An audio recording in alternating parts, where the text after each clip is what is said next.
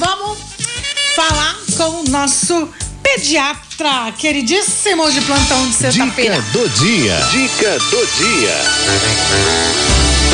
Saúde, saúde e desenvolvimento das crianças. Com o doutor Marco Antônio Ramos. Ó, o doutor Marco Antônio aí, gente. Oi, meu querido, boa tarde. Boa tarde, Cidinha. Boa tarde a todos que me acompanham, que nos acompanham pela Rádio 9 de Julho.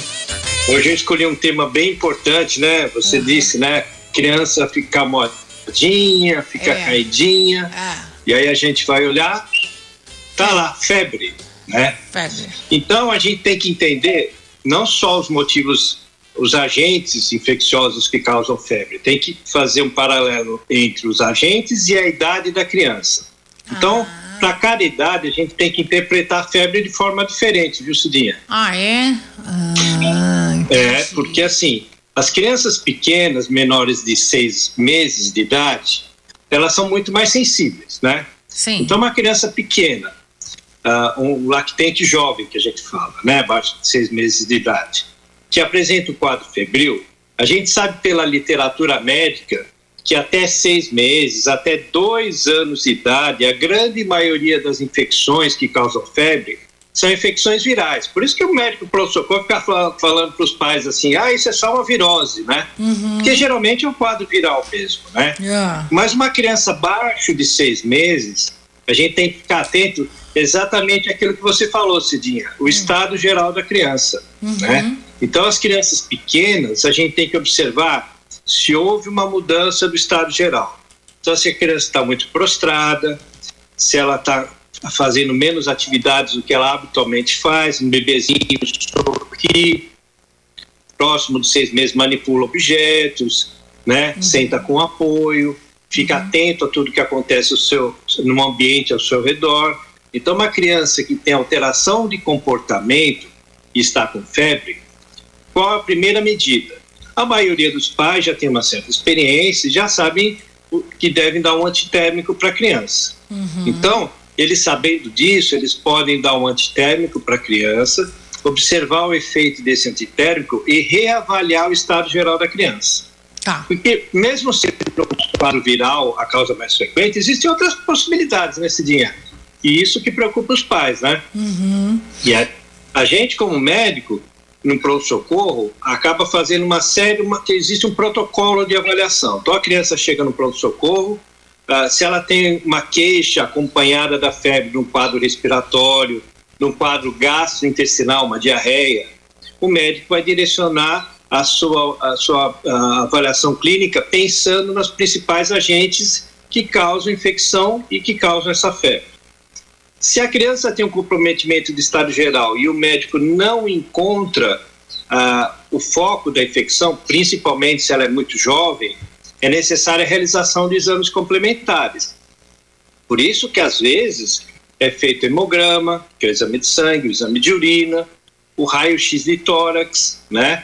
E às vezes até, eu, essa semana tive uma paciente uh, minha que o filho apresentou febre, ninguém achava o foco, colheram um exame de líquor, né? Para ver se era um quadro de meningite. E era uma meningite, só que era uma meningite Nossa. viral, graças a Deus. Uma, uhum. uma meningite que é uma meningite benigna, né? Que é uma meningite que não deixa sequelas, que não evolui, eh, não evolui com casos graves na maioria das vezes.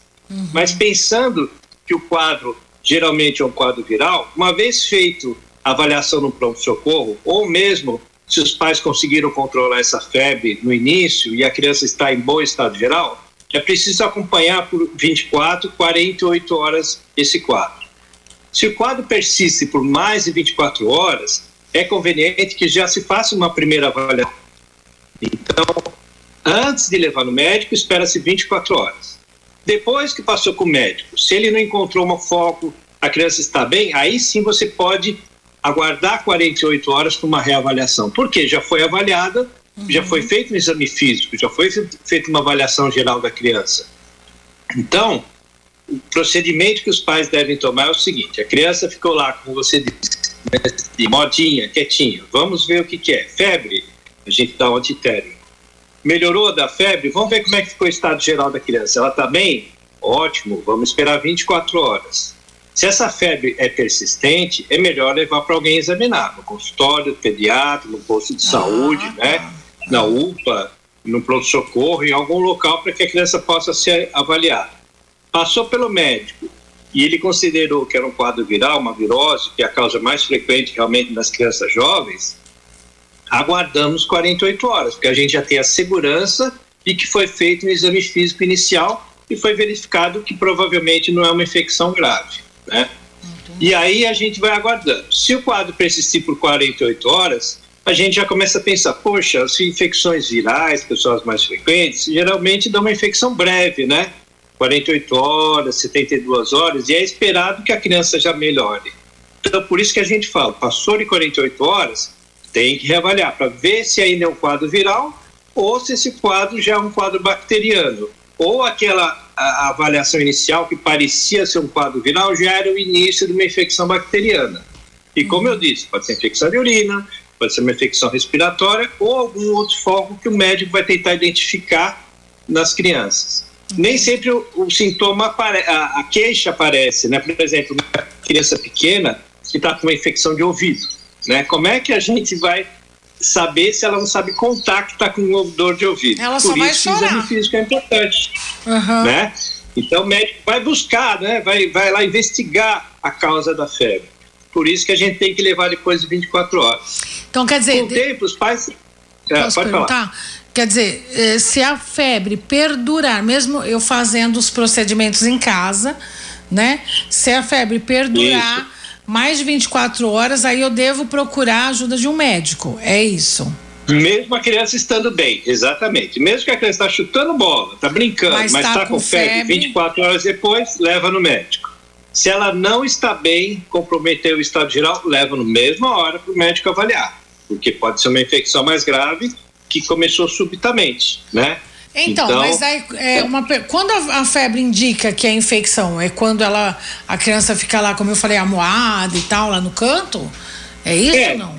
Febre sempre é, é, sempre febre sempre é um sinal de infecção, né? Tem uhum. aquelas uh, aquelas uh, aqueles folclores né, populares, ah, a febre é por causa do dente. Olha, é. pro dente da febre, dentinho que está nascendo da febre, tem que estar tá com uma gengivite, uma ferida ali, um dente que não quer arrebentar a gengiva, inflamou a gengiva, né? É muito difícil da febre. Febre psicológica, né? É difícil também, né? Isso eu, eu não tenho uma comprovação científica que uh, qualquer estado de irritabilidade possa dar é. febre, né? Então, sempre que tem febre, existe algum agente infeccioso tentando entrar no organismo da criança. Ou ele está numa fase inicial nas vias aéreas superiores, uhum. ou ele está no ouvido, ou é uma infecção urinária, né? Ou algum, ele está localizado em algum, alguma região do corpo. Tá. Hoje em dia, a gente sabe que existem, só de vírus, Cidinha, existem uma, mais de uma centena de vírus que a gente vai ter contato durante a nossa vida com o Covid, que já tem umas seis variantes, esse número deve ter aumentado mais é, ainda, né? É. E faz parte do diagnóstico diferencial, né? É.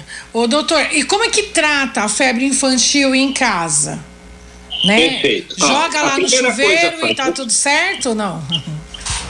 É, e tem um negócio interessante. A temperatura até 37,8, né? Hum. Até, vamos dizer assim, até 37,7.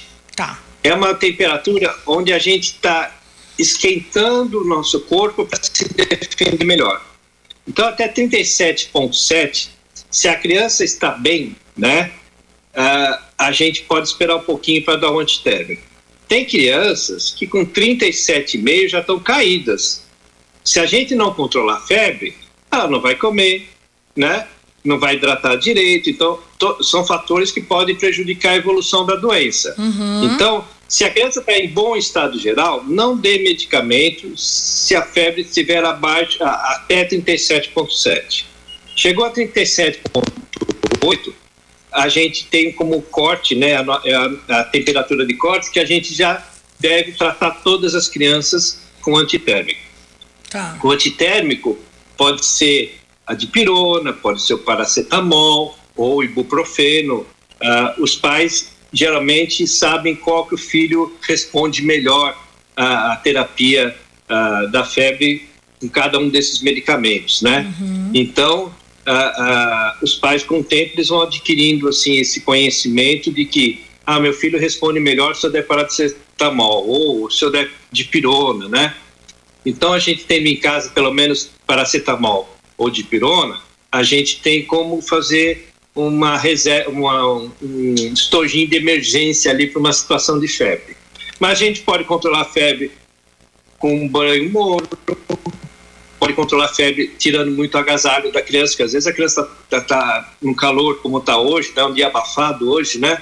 E a criança está pulando de lá para cá, está com um casaquinho, põe uma camisetinha fininha, deixa a criança sentadinha, conversa com ela, faz uma brincadeira sentada com ela, para ver como é que ela reage à temperatura. Dá um banhozinho morno, principalmente se for criança menor, observe a evolução. E como eu disse, não melhorou em 24 horas, leva para alguém ver. Se nas primeiras 24 horas já tem um comprometimento de estado geral, aí não espera as 24 horas. Se já foi avaliada, não precisa retornar antes de 48 horas, se o médico considerou que era um quadro viral inicialmente. Uhum. Então, é essa conduta básica que a gente deve tomar. As crianças maiores é muito mais fácil, né? Tanto para os pais como para o pediatra. Que a criança vai ter uma sintomatologia específica mais evidente e vai saber referir onde ela tem uma queixa de dor, se ela está com uma dor no corpo, se ela está com dor para urinar, eh, se está com dor para urinar, se ela está com algum desconforto abdominal, quer dizer, ela vai ter como passar para a gente, para a família, para o pediatra, informações importantes que vão dirigir, uh, dirigir esse, essa avaliação clínica e a conclusão do que está acontecendo. Hum, muito bem, então. Mais alguma orientação, doutor? Não, é assim. E lembrar, né? É, sabe que o Covid, ele agora faz parte do nosso dia a dia, né? É verdade. Então nós temos Covid, temos dengue, né? Temos várias infecções aí da importantes. Febre, né? É. O vírus essencial respiratório nas crianças pequenas, né? Uhum. Então, toda vez que a gente tem eu tenho orientado os familiares da seguinte forma: ah, meu filho está com febre, tem mais alguém com febre, tem mais alguém com disposição? Porque às vezes o adulto está lá com o quadro clínico completo de Covid, não grave, mas um quadro respiratório, indisposição, febre alta, e a criança está só com febre pulando. Né? Uhum. Não vai acontecer nada com nenhum dos dois, provavelmente, principalmente se eles estiverem vacinados, de acordo com o calendário que foi proposto de vacinação para a Covid. Mas é importante que a gente faça o diagnóstico, né? Porque afinal essas pessoas vão entrar em contato com outras pessoas e podem transmitir a Covid, né? Então, o diagnóstico diferencial do Covid é muito importante. Tá certo, então. Doutor Marco Antônio, muito obrigada. Eu estou vendo aqui se tem mais alguma perguntinha aqui, mas eu acho que é isso mesmo. Muito obrigada pela sua colaboração aqui com os nossos ouvintes, né? Trazendo todo o seu conhecimento aí pra gente, viu? Muito agradecida. Obrigado, Cidinha. É sempre um grande prazer estar com vocês aqui nas sextas-feiras à tarde. Um grande abraço a todos e a você também. Muito obrigada. Redes sociais para as pessoas é, é, seguirem, né? O senhor, seu filho, né? Vai, aproveita. Doutor Marco, Marco Ramos, que sou eu, meu, minha, meu Instagram e o meu filho está até no estúdio dele, tem emprestado o estúdio dele para é, fazer sei, a, a nossa conversa aqui. Uhum. É, e o uh, Bre, uh, underline Breno P-F-I-S-T-R, Pifister. Breno Pifister. Que tem tá? um monte de coisa boa. Tá certo, então. Obrigada, viu, doutor?